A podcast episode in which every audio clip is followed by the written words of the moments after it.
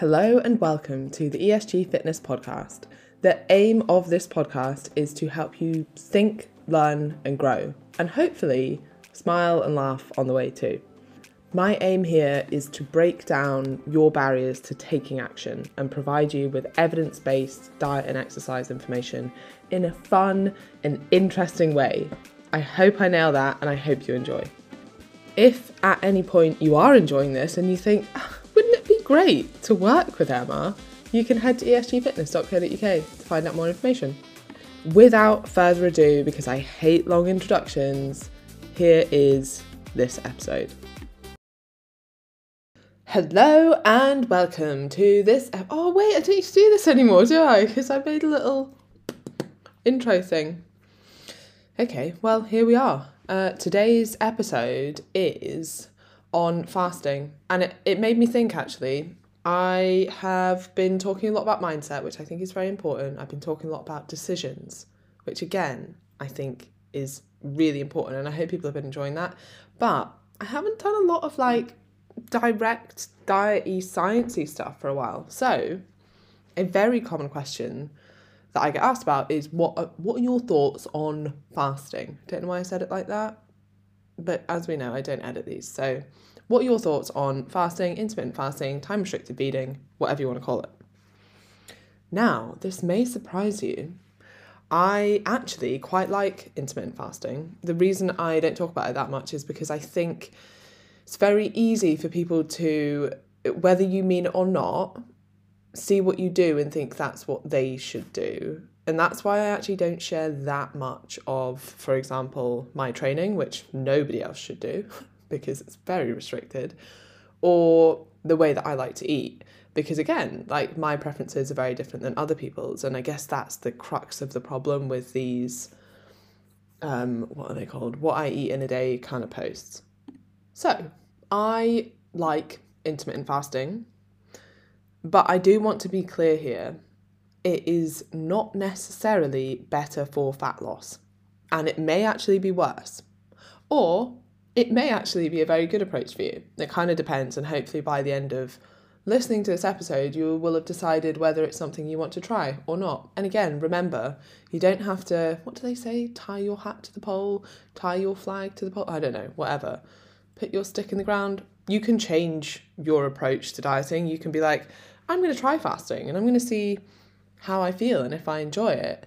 And then after I've given it a go, and this is the point I would make about whatever you're trying, don't be like, I'm going to try it for two days. Like, commit to a period of time. I would suggest at least 30 days, but I mean, two weeks is a good start. And then decide, assuming that you don't have any like crazy adverse side effects. Essentially, do it for long enough to know if it's actually working or not, or for you to get into a bit of a routine before you decide that it's not working. Okay, so some of the potential or proposed benefits to intermittent fasting are increased weight loss, improved health markers, including lowered blood pressure, improved blood glucose control, improved cognitive function. Um, this all sounds great, but the question is, or one of the big questions, there are many big questions, but one of the big questions is does this exist independently of your like it if does this does this exist independently of a weight loss or b a matched calorie deficit? So if i was creating a calorie deficit via fasting would that be superior than simply creating the same size of deficit via not fasting and eating more frequently? So this part is a little bit more debatable. And there's some really interesting research here and I will say, firstly, just to like reiterate this point, you still cannot lose fat without creating a deficit. And the reason that some people think that you can is because they might say, oh, you know, I fast and I actually don't eat any less. If you're losing weight, you do eat less. Like you are eating less. That's why you're losing weight.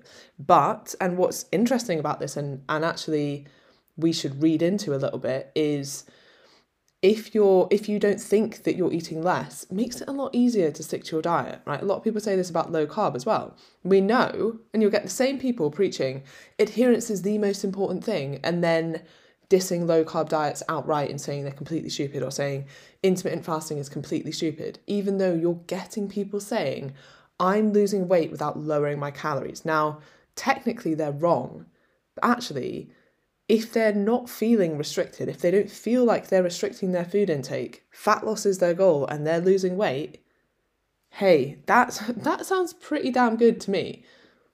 Back to the benefits of fasting or the potential extra benefits of fasting. So there is some research that supports improved glucose control and liver health and there is some tentative evidence or actually I wouldn't even go so far as to say evidence um, mechanistic rationale for reductions in dementia. Now, the glucose control and liver health improvements are probably due to the body not being in this state, this constantly fed state effectively. So, constantly exposed to elevated levels of blood glucose, which also means elevated insulin levels if, if your um, body is working correctly, and higher higher state of inflammation. So inflammatory markers will be higher in a fed state.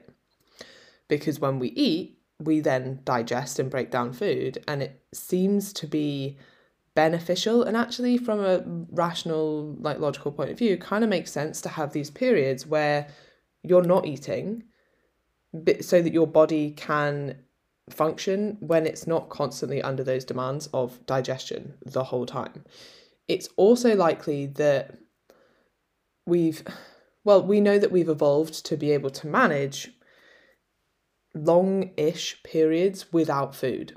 So we've been able to, we are able even to manage very tight glucose regulation between meals. So if you don't have a meal for a period of time, you don't go into hypoglycemia. Your body produces or breaks down some glycogen into glucose so that your blood glucose levels stay in a healthy, safe range which means that we can go for hours, maybe even days in some cases, without eating and still manage to maintain this level of blood glucose. And now that I'm saying that, that maybe there's potentially something in the refractory period of muscle protein synthesis as well. So we know that ideally you would stimulate muscle protein synthesis via eating some protein every two to three hours because it takes that long for the peak of muscle protein synthesis to return to the baseline to then be peaked again. That is probably a good gauge of we maybe shouldn't be constantly eating because there are numerous elements of our physiology which don't aren't really conducive to constantly eating. And research has shown that that mice who have constant access to food and who constantly eat food are less healthy than mice who have a time restricted uh, period at which they can eat, even if the calorie intake is the same. And they were measuring things like insulin sensitivity, blood glucose regulation, and certain markers of liver health, I believe. Now, in the real world, because we are not mice, and actually some of this data can't be directly um, translated. I think I'm not going to go into this today, and I'm going to be completely honest as to why. There is a lot of research on fasting and longevity. Some of it is so fascinating, and I genuinely haven't quite got my head around all of it yet. And a lot of this stuff, obviously, because actually longevity is quite a hard thing to study in humans because you're looking at how long someone lives and be quite hard to you know do a study where you're fasting someone for their whole life or you know intermittently for their whole life versus someone else who isn't fasting um, and how well you can control that study. Anyway basically we don't have the research to support it in humans and we know that for example mice have a different circadian rhythm than humans do and that's very important. And a lot of this has been done i believe on worms which again are, if you're unaware, slightly different on a physiological level to humans. Doesn't mean that we throw all of it out, but it does mean that it's probably not directly translatable. And the research on primates, so monkeys, um, doesn't seem to be completely uh, conducive. Conducive? Uh, conclusive is the word that I'm looking for. So, anyway, I will park the longevity thing and I actually might have Hannah Ritchie on to talk about that because we've both looked into it quite a lot and we've both been like at certain points. Do you know what it reminds me of a little bit? If, has anyone watched, and I actually haven't watched this, but anyone I've surprisingly enough have not watched something, why would I then bring it up on the podcast? I don't know, but here we are. If anyone has watched the Madeleine McCann documentary, anyone I've spoken to about it has said that, you know, at one point they were like, oh, they definitely did it. And at another point they were like, no, they definitely didn't. And then they were like, yes, 100% they did. And then they finished and they were like, I don't know. That's what I feel like with the fasting and longevity at certain points. I'm like, I definitely caloric restriction and fasting increases lifespan. And then at other points, I'm like, but does it in humans? Mm, what do we know about this? And then, yeah, anyway, I go back and forward around it.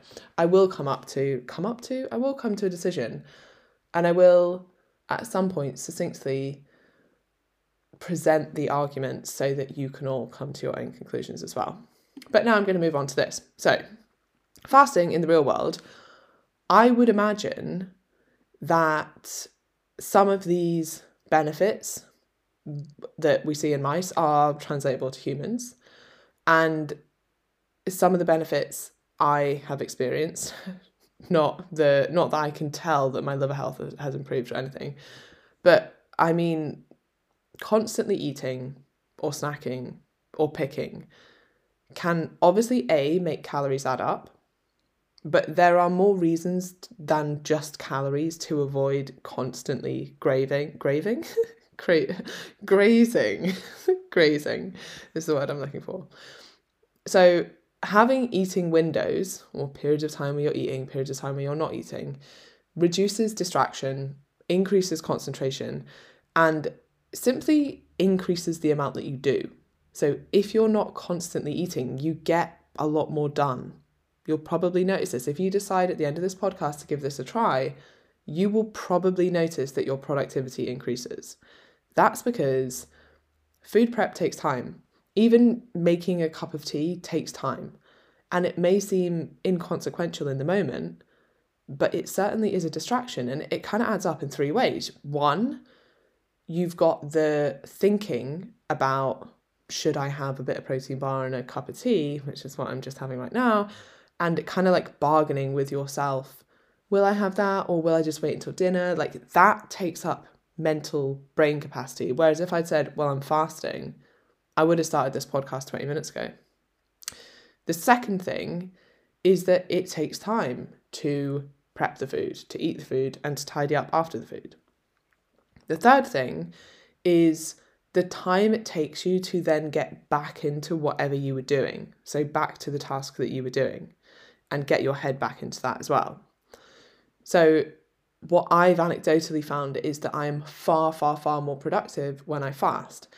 I used to fast up until about lunchtime, and then I'd have my first meal at lunchtime.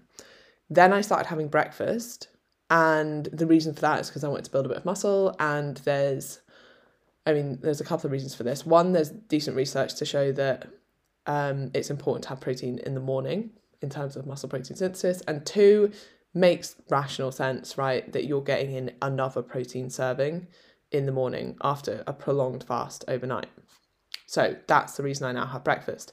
What I have found about having breakfast in terms of productivity is if you have the same thing, so you're not faffing around, like there's a little bit of faff, you still have to make it, you still have to tidy up and you still have to eat it but you don't have as much decision fatigue around it because you're like, this is what I'm having for breakfast. It ticks all the boxes. And honestly, at that point, I'm eating for function as opposed to for enjoyment, where the weekend might be slightly different. So you can kind of get around some of the disruptions to productivity. If you are someone who has always fasted in the morning, then you've decided, actually, I really want to build some muscle, and it might not be conducive to be fasting in the morning. Another interesting potential benefit to fasting is increased brown adipose tissue. So, brown adipose tissue, and when I say adipose tissue, it's a fancy way of saying fat, which is a little bit more scientifically correct than just saying fat. But anyway, brown fat is what we'll call it, is more metabolically active than white fat or white adipose tissue meaning that it contributes more to your basal metabolic rate because it produces heat. And that contributes to your energy expenditure. So we tend to have less of this brown fat as adults because the the use of it essentially is to produce heat and as adults that wear clothes and live in houses and are rarely exposed to cold temperatures for long periods of time, we don't need that. So the most potent um, contributor to brown fat or thing that stimulates more brown fat is cold exposure. So fasting also does this to a slightly lesser extent, and that could, in theory, have a small benefit as in you are expending more energy, thus, if you ate the same, you would be in a bigger deficit. Now, caveat to this is it would be a very small effect. And I think this is something that comes up a lot. And that is essentially people not looking at. Hello? Oh, sorry. I lost everyone and I don't know why my computer's being a bit funny. I also spoke to myself for about five minutes there.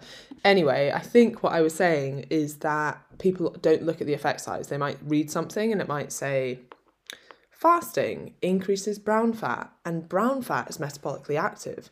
And metabolically active tissue contributes to energy expenditure. Higher energy expenditure means if I eat the same amount of calories, I will be in a bigger deficit. Thus, fasting is better for fat loss. That is a huge leap. What people need to consider is how many more calories am I actually burning if I've slightly increased the amount of brown fat I have due to fasting? And my, like, I'm willing to bet my house on the fact it's probably less than 50 calories a day if you're very strict with it. So it's it's not going to be the difference between losing a load of weight and not losing a load of weight a very small effect. And I think, you know, anyone listening to this, please be savvy to that. If you ever see anything that's like another good example is if you do HIIT training, you'll keep burning calories for the rest of the day and you'll just melt away the fat. Right, okay, how many more calories will I be burning for the rest of the day? And when you look at the effect of EPOC, excess post excess post oxygen consumption from exercise, then you realize it's actually a very small effect and unfortunately, and this is one I, I you know I dislike, but it's true. Another claim is that if you have more muscle mass, you will burn more calories, and then that's why you should be building more muscle because it'll be so much easier to diet because you'll just be this calorie burning machine. Unfortunately, you know, building a decent amount of muscle extra, I did the maths on this once and now I can't remember it, but it was looking at something like quite an impressive increase in muscle mass what equated to about an extra 50 calories a day, which is like, oh, okay, you can have maybe most of a small apple extra. Like enjoy that. That's that's not the reason that you see these people on Instagram who are like, I eat 3000 calories a day to maintain my weight. No. What they're doing is either A, lying, B, expending 3000 calories, C, also taking potentially Clen or something, um, or D, they are eating 3,000 calories. They aren't expending 3,000 calories, but they haven't yet put on the body fat. So if I ate 3,000 calories today, I would look exactly the same as I do now. I would just be in a surplus for one day. If I did that continuously for like two weeks, then you would probably start to see a difference in my physique because I'm not burning 3,000 calories. I've gone slightly off on a tangent. Anyway, I'm not going to go too sciencey on this, but another topic that comes up quite a lot is fasting and cancer. And one of the reasons for this is that fasting also reduces mTOR, which is a, a marker of cell growth. And mTOR is linked to cancer, which is uncontrolled cell growth.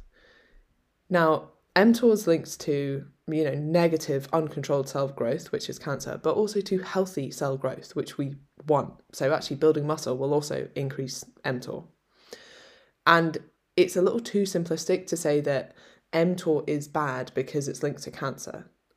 So if you if you ever hear sort of those links between the between cancer and fasting, that might be just something to consider that it's you know, in some situations it may be useful. I'm not saying it never is, but certainly speak to your oncologist about that. And certainly, certainly do not like listen to anyone on Instagram who is not medically trained, even if they are. Actually, I've seen very dubious um, information from medical doctors, like definitely follow your oncologist's advice. And I, I have had a lot of experience in this area due to previous work.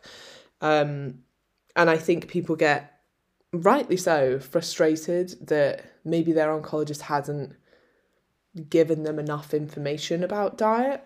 And one of the reasons for that is there just isn't very much conclusive evidence to suggest going keto or doing fasting. And so that's why they won't suggest it. Okay, moving on. Now for some of the practicalities, which I maybe should have started with, but this is this is the great part about fasting. To get some of these benefits, you really don't have to be extreme. So going for something like an 8-hour eating window is a pretty good aim. And this might look like 11 a.m. till 7 p.m. Like I think that's usually quite a good um space. But again, it can work for you. So it could be like 10 a.m. to 6 p.m. or it could be 12 till 8 or you know, whatever. It needs to be 8 hours. The the other consideration is I would also suggest not eating right before bedtime. So, you know, if it's 8 p.m. and you go to bed at like 10, 11, fine. If it's 7 p.m. You, and then you're going to bed sort of two to three hours later, perfect. So consider that a little bit as well. That might help you with where you want that window to be. But I guess I would try and make it as practical as possible. If you're like, yeah, 12 till 8 works because my partner gets home from work at 7 and I have dinner with them at quarter past 7 and then I normally stop eating by 8. So that's perfect. But if you were doing a 10 till 6, you'd be like, well, that means every night I can't eat with my partner. Like, be realistic and get it to fit around your life. Um, and so then you can kind of see that this mode of fasting, anyway, like an eight hour eating window, isn't actually that restrictive. Like you're probably pushing your breakfast back a couple of hours. And yeah, you, you don't need to you don't need to make it more extreme than that. And the reason that this is so effective for fat loss is how many points do I have here? Four. I, was, I think I initially, so I wrote some notes on this. And it says the reason this is so effective for fat loss is twofold. There are now what I can see five bullet points. Okay, well, that's standard by me. Okay. Number one. Sorry, I don't know why why I just coughed in everyone everyone's ears. I could have paused the podcast, but I didn't, and I'm going on with point number one. One of the reasons it's effective is it simply limits the time that you spend eating. I know, shocking, truly shocking, but this does mean that you are less likely to overeat.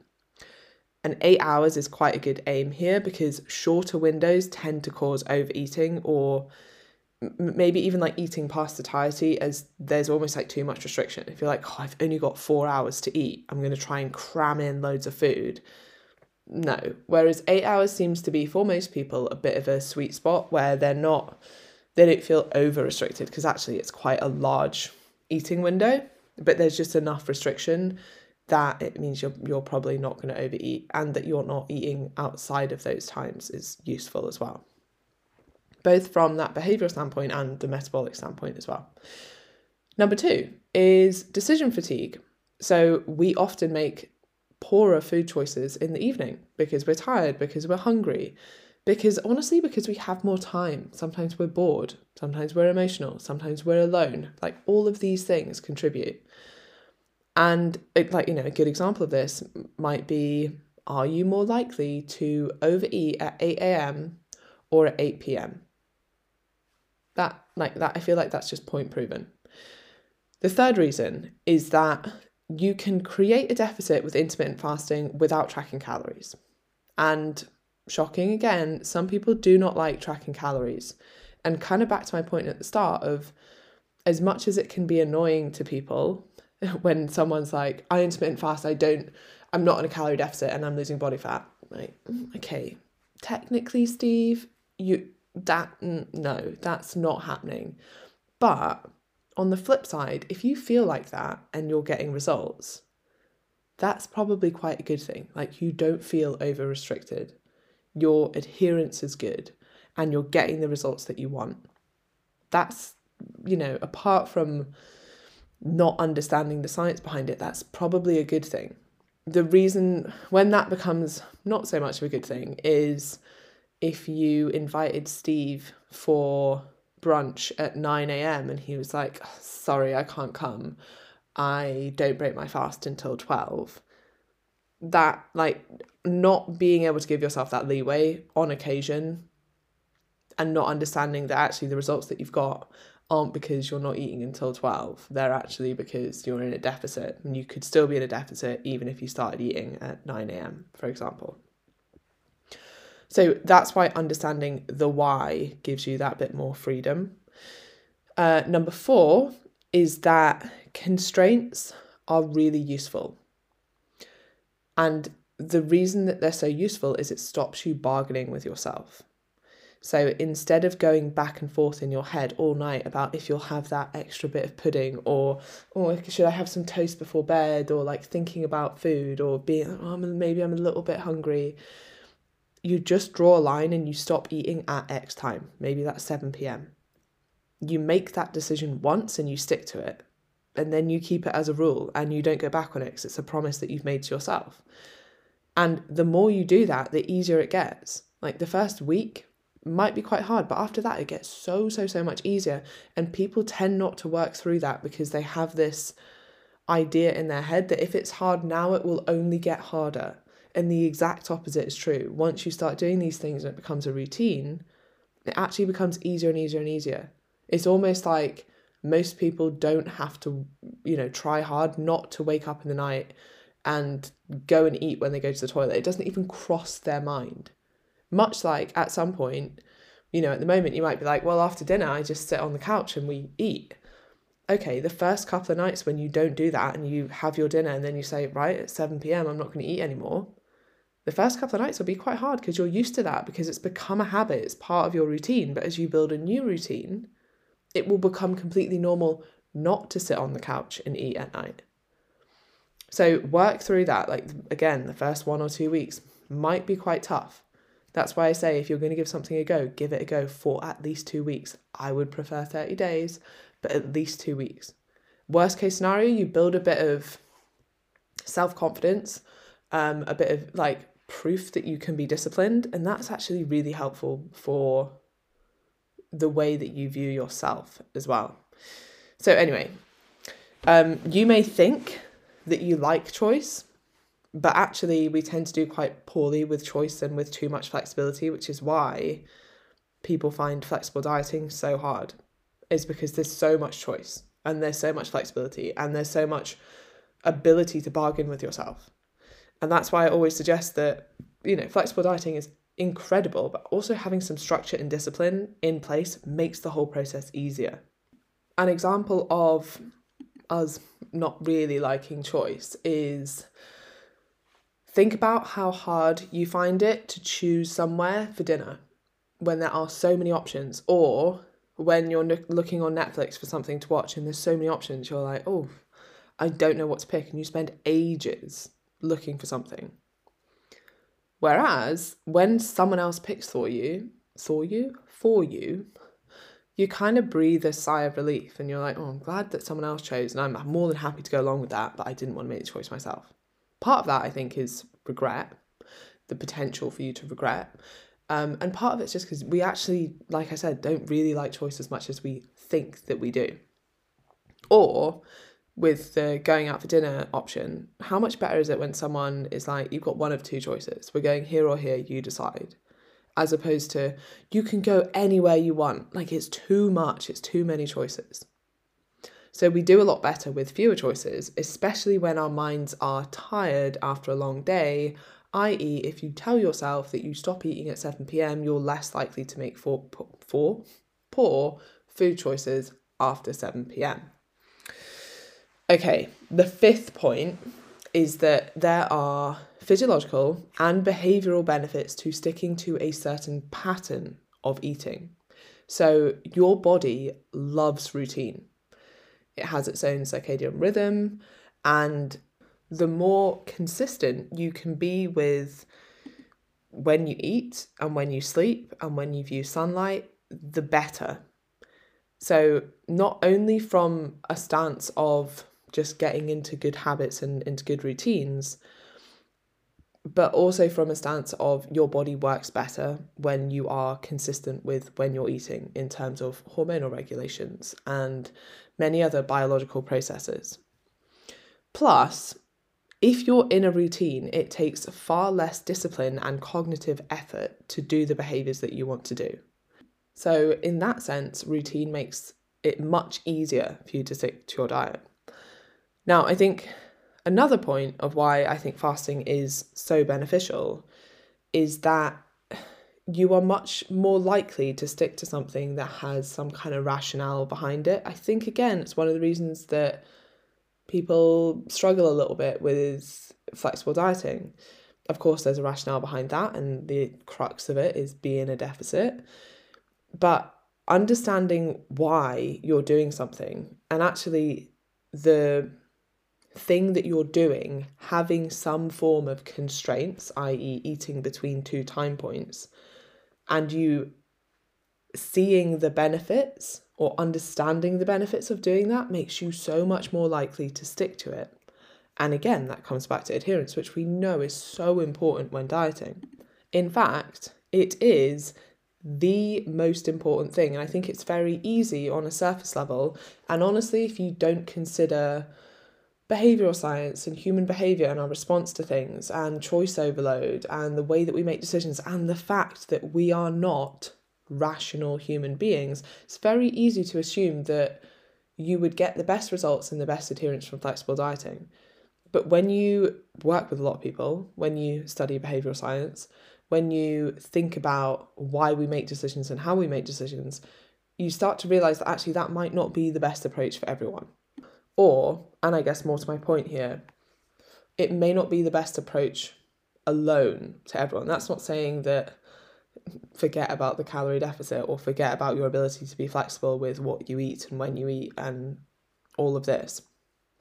But it is to consider that actually a bit of routine, a bit of discipline, and a bit of structure is absolutely going to help you from a behavioral standpoint. And to my point about understanding why, I think there was a really, I don't know if it was like Aristotle or Plato or I don't know, some kind of prophet level person who said something along the lines of if you have a why, you can stand anyhow. Is that? No, wait. yeah, yeah, essentially, if you know why you're doing something, essentially, you're much more likely to follow through with it. And there's loads of research to suggest this is the case as well. And I think anecdotally, people can probably um, resonate with that a little bit. If I understand why I'm doing something, I'm much more likely to do it. Or even if I think there's a reason behind doing something, I'm much more likely to do it. And actually, the reverse of that was often used as torture for people. So, oh man, I can't remember now. But there was a Greek myth. Is it Thanos? No, maybe he was the guy with the carrying the the cow, wasn't he? Anyway, this person was this god, this Greek god, had done something bad. This is such a great story. Everyone buckle in. Can't wait to tell this story to Amelia's ch- child, children, who knows when I'm Auntie Emma and I'm like telling great stories. There was someone, right, potentially a Greek god, did something bad. Can't remember what it was. Probably stole someone's wife or something. And he was banished to forever pushing this boulder up a hill and it rolling back down again. And he just had to push it up and it roll back down, push it up and roll back down. Basically, a thankless, pointless task. And actually, in German concentration camps, they did the same thing. They had prisoners move sacks of salt from one side of the camp to the other side of the camp. And then at the end of the day, they'd say, move those sacks back to the other side of the camp. Like there was literally no point doing that. They put in so much effort to do it, and then there was no point in doing it whatsoever. And on a on a much smaller scale, there's some interesting behavioral science research that shows that uh, what were they doing? They were getting people to make Lego models and if the researcher immediately dismantled the model and said, Do you want to make it again? They were like, No, I don't want to make it again. You just dismantled what I did.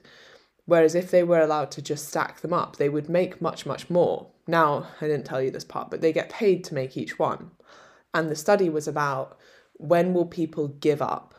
Would they, you know, if the financial incentive was the same, would they give up when this model was being dismantled right in front of their eyes, i.e., they'd see their work being taken apart, or would they um, would they be more likely to carry on if they saw their work stacking up? So kind of like if you're laying a brick on a wall and then as soon as you lay it, you can see someone else is taking it off. Is that off putting, even though you're actually getting paid the same amount to do that? And the answer is yes. People didn't continue for as long, even with the same financial incentive, if they could see their work was being dismantled. This has absolutely nothing to do with fasting.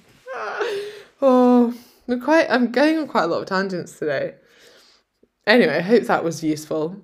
I'm sure it wasn't. Okay, I'm coming back. So I do have some notes here, so I don't really know why I've that's happened. I'm going to blame level up on the weekend. My brain's not in it today. Okay. Um what else do I need to say about intermittent fasting? Well, here is a quote from a review on the research on intermittent fasting, which says Intermittent fasting is generally safe and does not result in energy level disturbances or increased disordered eating behaviors. And I think that that's an important point to make as well because we often would assume that if you're restricting food in some ways or the timing of food in some ways, that actually that might increase the risk of things like binge eating. Now, I would still, even though that's what the research suggests, if you have ever struggled with or do struggle with binge eating, I would certainly not suggest intermittent fasting. Just putting that out there. Another caveat, another sort of situation where I probably wouldn't suggest it is in relation to fertility, both men and women. Um, I wouldn't have, I mean, eight hour feeding window isn't overly restricted, probably be totally fine. But I wouldn't have very short feeding windows. Um, and aside from that, just being sensible. Like if you do have those sort of thoughts about binging, or you find that actually restricting your meals like that or your eating window like that is causing you to have a reduced rela- a poorer relationship with food, I guess, or is making you think of binging, then I certainly would stop this experiment. But if you do want to try this and you aren't someone who struggled with binge eating, then, or an eating disorder, then practical advice for this would be, in my opinion, do it for 30 days before you decide if it's working or not. It will take a while for you to form a routine and for you to start to feel the benefit. So push through that first seven to 14 days, the first sort of two week period. I would suggest an eight hour eating window is, is pretty sensible and you'll get most of the benefits from that, which I don't think is particularly over restricted restrictive. I not well, I used to do this 12 till 8. Uh, I think for most people 11 till 7 works, but obviously make it work around your life and how you eat and maybe what time your breaks are or what time you have dinner with the family, etc., etc.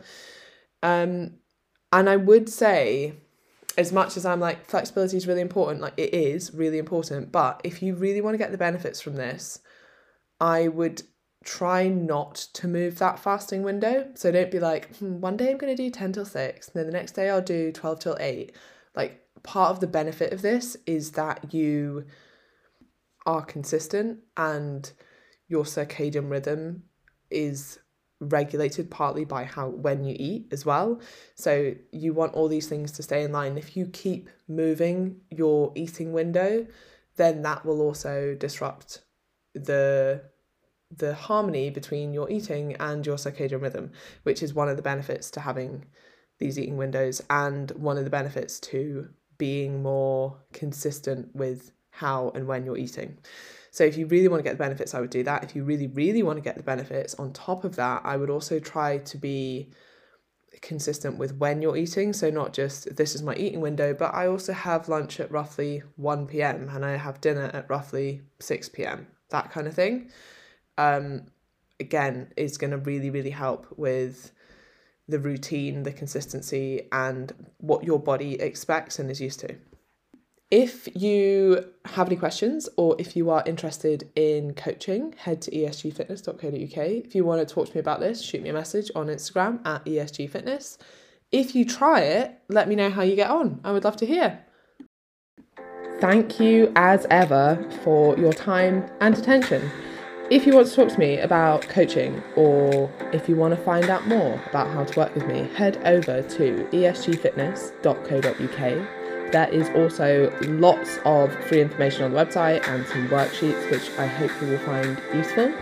If you've enjoyed this episode, I would love to hear from you. Please tag me in your stories at ESG Fitness or shoot me a message. And if you think you know anyone who would enjoy this episode, why not share it with them?